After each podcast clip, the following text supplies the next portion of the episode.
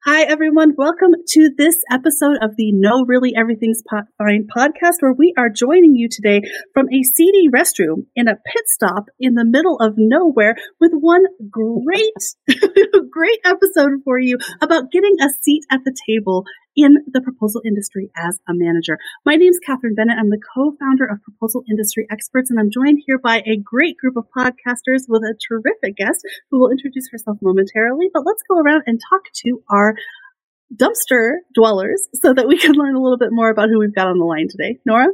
Yeah. So uh, I am Nora Foux. I have been working in proposals for over five years now.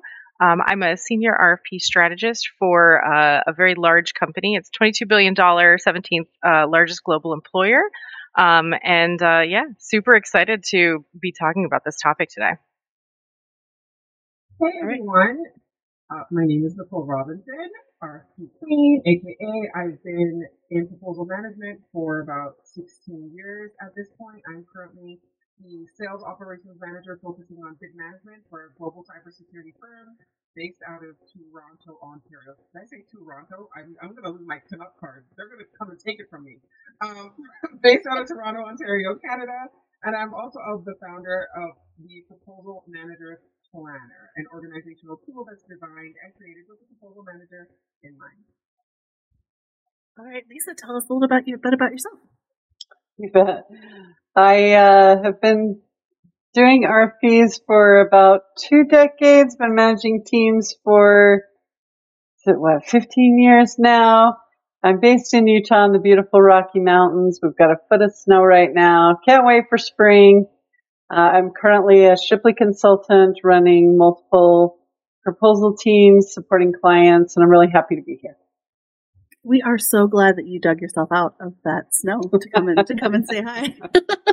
Lisa, you know, we talk a lot in our industry about the fact that proposal teams tend to kind of get stuck at the bottom of the org chart. They're not necessarily brought into key decision making roles. And sometimes we suffer from just an inability to be heard at upper echelons of these organizations. So you, we're talking about getting a seat at the table today. What does that mean to you? And what do you think, you know, how has that changed over your career as you've learned more about the proposal industry?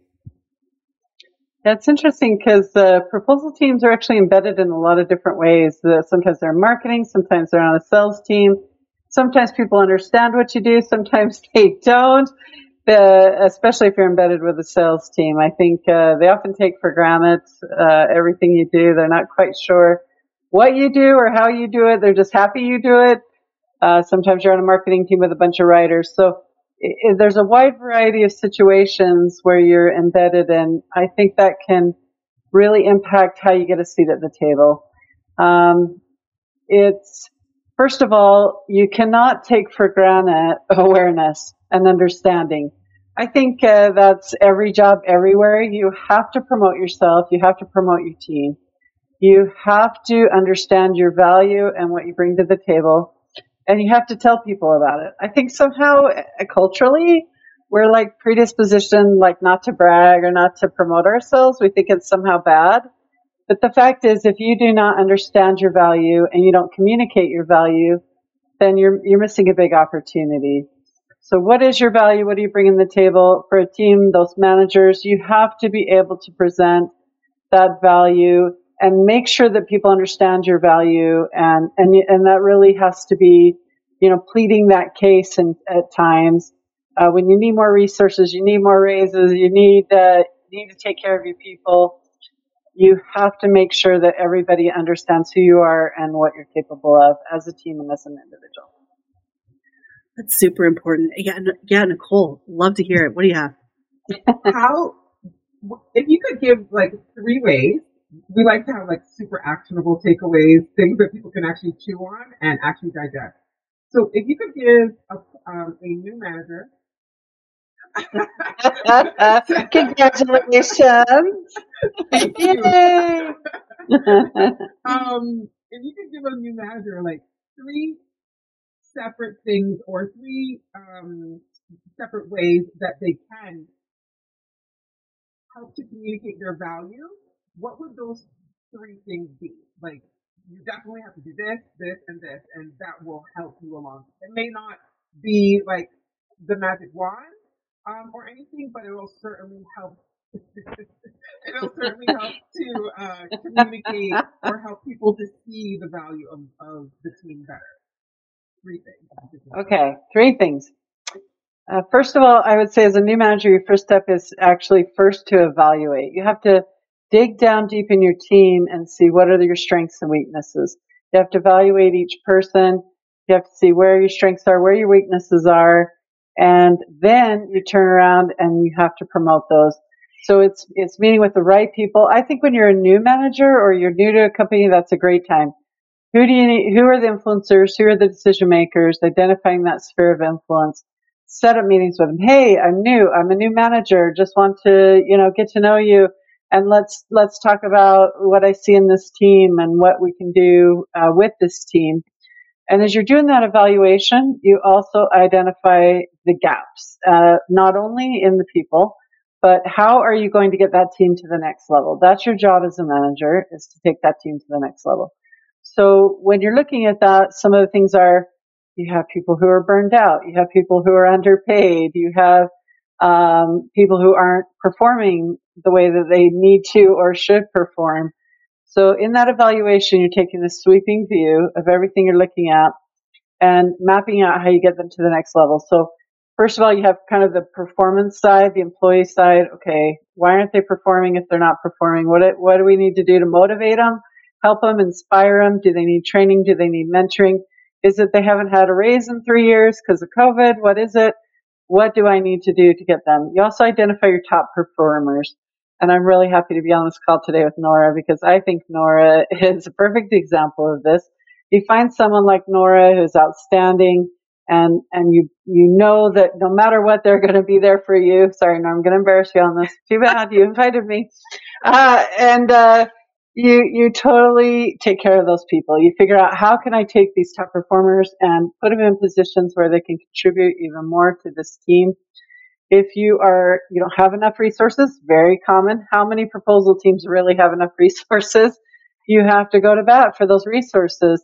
And so it's okay. This is uh, this is my understanding of how many RFPs or proposals we can do, uh, and it's really about hard numbers. So you need to understand, okay, what's the capability? What should they be able to do? What do we need to do? Where's the gap?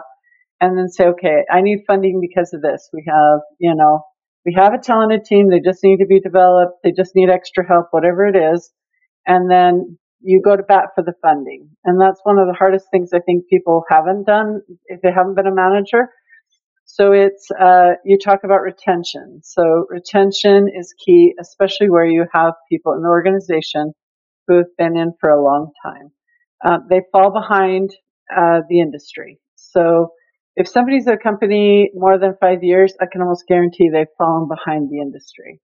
The, the, sometimes the most aggressive way to pursue your career is to job hop at strategic intervals because you can increase you know, you can increase vertically a lot faster than if you stay within a company, unless you're getting significant promotional opportunities.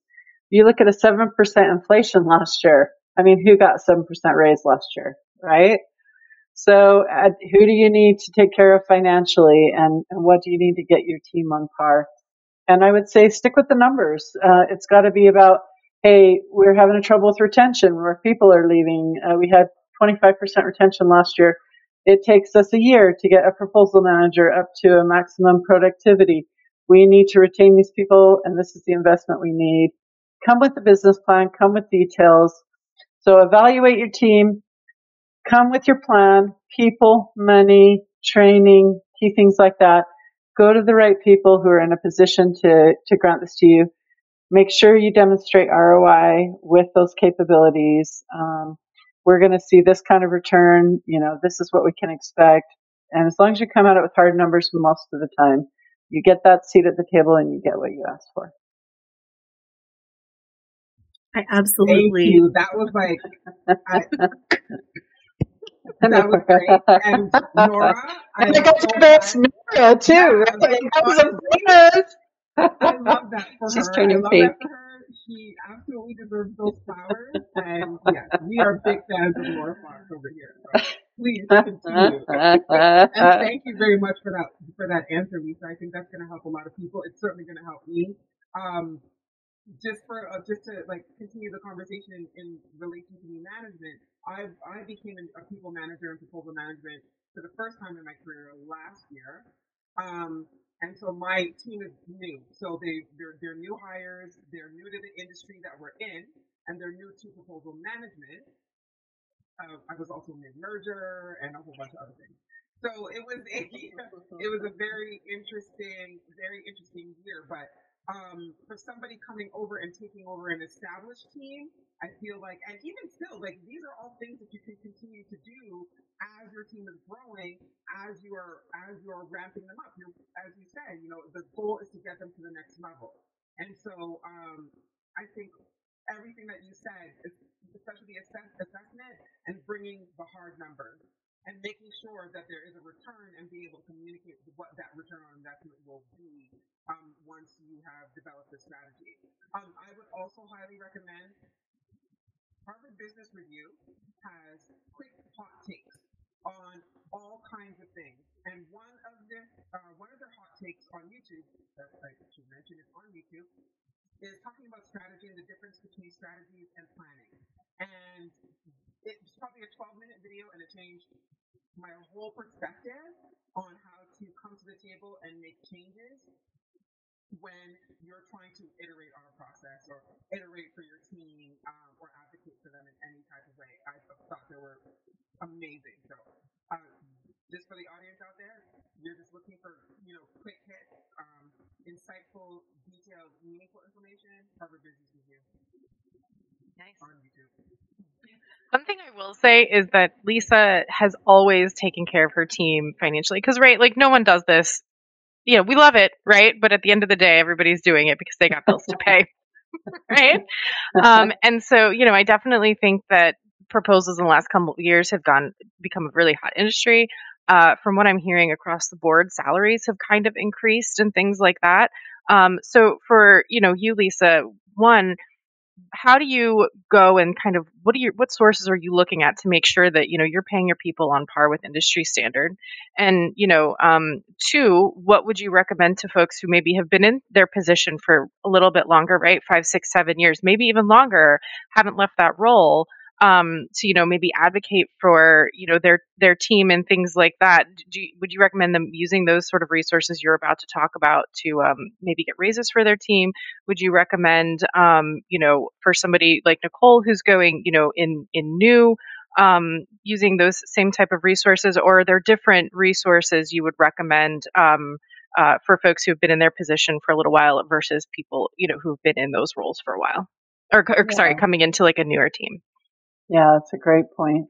So there are some good external resources. Uh, one is APMP. It's doing a salary evaluation. Uh, they just uh, published it for this year.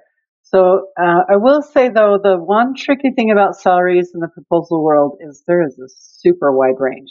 It kind of shocks me. Has anybody else noticed that? It oh, kind of yeah. shocks me when I come across people who are making way down here. I'm like, really? Like, why did you ever accept that job? And then, uh, then I'm also like, oh, you get paid that much? Really? Like it, there's a super wide range. So, uh, it really depends on industry. It depends on culture in the company, how important the proposal team is in the company, how, uh, how mature even sometimes. I mean, I find, you know, you're coming into a company, you're the only one. It's first time they've ever done it. It's much harder to justify the kind of salary when you have a mature, developed team. So I think you got to fight harder when you're that newcomer in the company. They don't understand the role. They don't understand the company. But you can validate through APMP. You can validate through source job boards like LinkedIn. Uh, you can see salary spreads there uh, for the type of education, years of experience, things like that. Now, what if you feel like you're underpaid, especially if you've been in a position for a while? You can go get external sources, um, and and that's important. I also think uh, demonstrating your value. So, going to your performance reviews, going to if you if you don't have them, setting them up, be proactive, and saying, "Here's what I've accomplished this year." Like you should bring your value to the table And, um, you know, they're either going to recognize that value or they're, or they're not. So you sell yourself. You have to sell yourself. It's funny. We sell in proposals. We have to sell ourselves too. You got to come to the table, sell yourself. Here's everything I've done. Here's, I've improved these processes. And it's also kind of a lean in, a Sheryl Sandberg thing. Where did you step up beyond what was your scope? How did you add extra value? You should always be bringing those things, if not for your company, for your own personal development as well. What did you bring to the table? How have you stretched? How have you reached beyond your scope? And you bring all that to the table and you ask for the raise. Now, I will say you're not always going to get it. Okay. There's some companies that just can't recognize that value. And then I would encourage you to look elsewhere. Um, it, there's just some companies who are more adept at recognizing value than others. So you're not always going to get it, but you do everything you can to get it, and that's bringing all your data, your influence, your experience. Make sure you have a good trust track record with the management, with your fellow team. You're well respected. Bring all that to the table and ask for what you deserve. You know, there is a resource where folks can mm-hmm. track their everyday accomplishments and it's something called the proposal manager's planner. that was so well done. Thank you. Look at that segue. No, but genuinely, I love the fact that you brought that up, Lisa, because Nicole's mm. planner, or like whatever method is that you decide to use, obviously we endorse that product wholeheartedly on this podcast. Um, but whatever method you, you choose to use, you know, get in there frequently. And if you do make one or two, you know, kind of stretch goals over a quarter, you're going to forget by the end of the year. So if you write it down in a planner like Nicole's, you're going to be, you're going to have that success, right? Like you'd be able to communicate that with the team. Um, delightful, delightful. Such a huge part of it. Yeah. Yeah. I, am sorry, Nicole. One more huge part of the planner. That's one of the reasons I was like, can you Yes. Sort of, yeah. I think so. We can now. Can you guys hear me? Yeah. Yep, it oh, cut okay. out, but you're back. Oh, awesome. You're back. Sorry. Um. Oh, okay. Okay, awesome. Yeah, one of the things, one of the reasons I have like a section on reflection is for that purpose. Like, I really wanted to empower proposal managers to like think about it. Like, how did the week go? How did the month go? How is the year going? What what what worked? What didn't work? So, being able to have a place to capture all of that and then translate it into a report of some sort that you de- that you develop. I feel like is exactly the um, is that is exactly is exactly what you would want to be doing, especially as it relates to the advice that Lisa just gave. And if you don't feel you've been given that opportunity to stretch, uh, it's interesting. At, at, my last job, uh, the, my manager said her favorite words were, "How can I help?" How can I help? What can I do to make your job easier? Every manager in the world is going to be happy to hear that, right? Uh, how can I help your job? How can I make things go better in the department? What what are you worried about? What could I try you know to help with? Uh, and get your foot in the door, and then do a good job, knock it out of the park, and then bring your value. Yeah, one thing I saw on LinkedIn re- pretty recently was um, how HR departments only conduct exit interviews and uh, you know they started conducting stay interviews with their team and lisa that's one thing i love about you is you always conduct your stay interviews every single one-on-one with lisa is essentially a stay interview you know what can i do how can i make it better and you know that's how you know a great manager Oh, see, she's dishing it back. She's making me blush. Did you see? did you see her dishing that back? Oh yeah, thanks. Oh, I got it back. All right. I love right. that for you both. I love that for you both. Um, and I, I saw that article as well. I had to repost it because I absolutely loved that. I, I thought that was so useful, and I was like, well, definitely gonna adopt that. Um, just a fantastic way of, of staying connected and connect, uh, connected from all kinds of levels with your team. Before it's too late. Before it's like you're trying to retain them, um, as opposed to like, uh, you know, trying to, you know, solve for some other issue.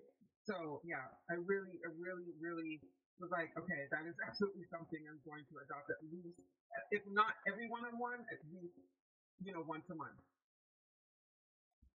So we are racing up on the end of our time in the seedy restroom of the pit stop. We're joining you from today. Um, Lisa, if there's one thing that you could tell new managers to help their voices be heard, what do you think it would be?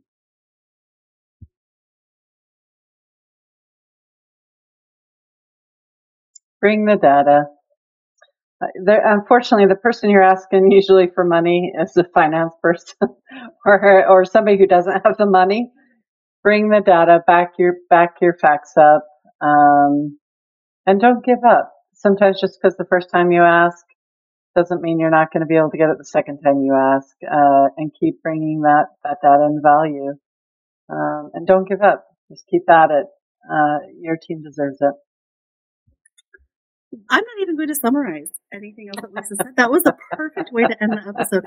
Thank you so much for our listeners today for joining us. If you'd like to listen to more of our podcasts, you can join us in the Flaming Dumpster several times a month on any platform where you find podcasts, including Apple Podcasts and Podbean. If you want to connect with Lisa, I assume that you're available to connect on LinkedIn. Yeah, definitely. Love to. Lisa P U C K R I N. Lisa Puckrin. Love to talk to you. Excellent. Connect with Lisa and the rest of the No Really Everything's Fine crew over on LinkedIn and on our other platforms. In the meantime, stay well, be safe, put out the fires, and we can't wait to see you again in our next episode. Cheers, everyone.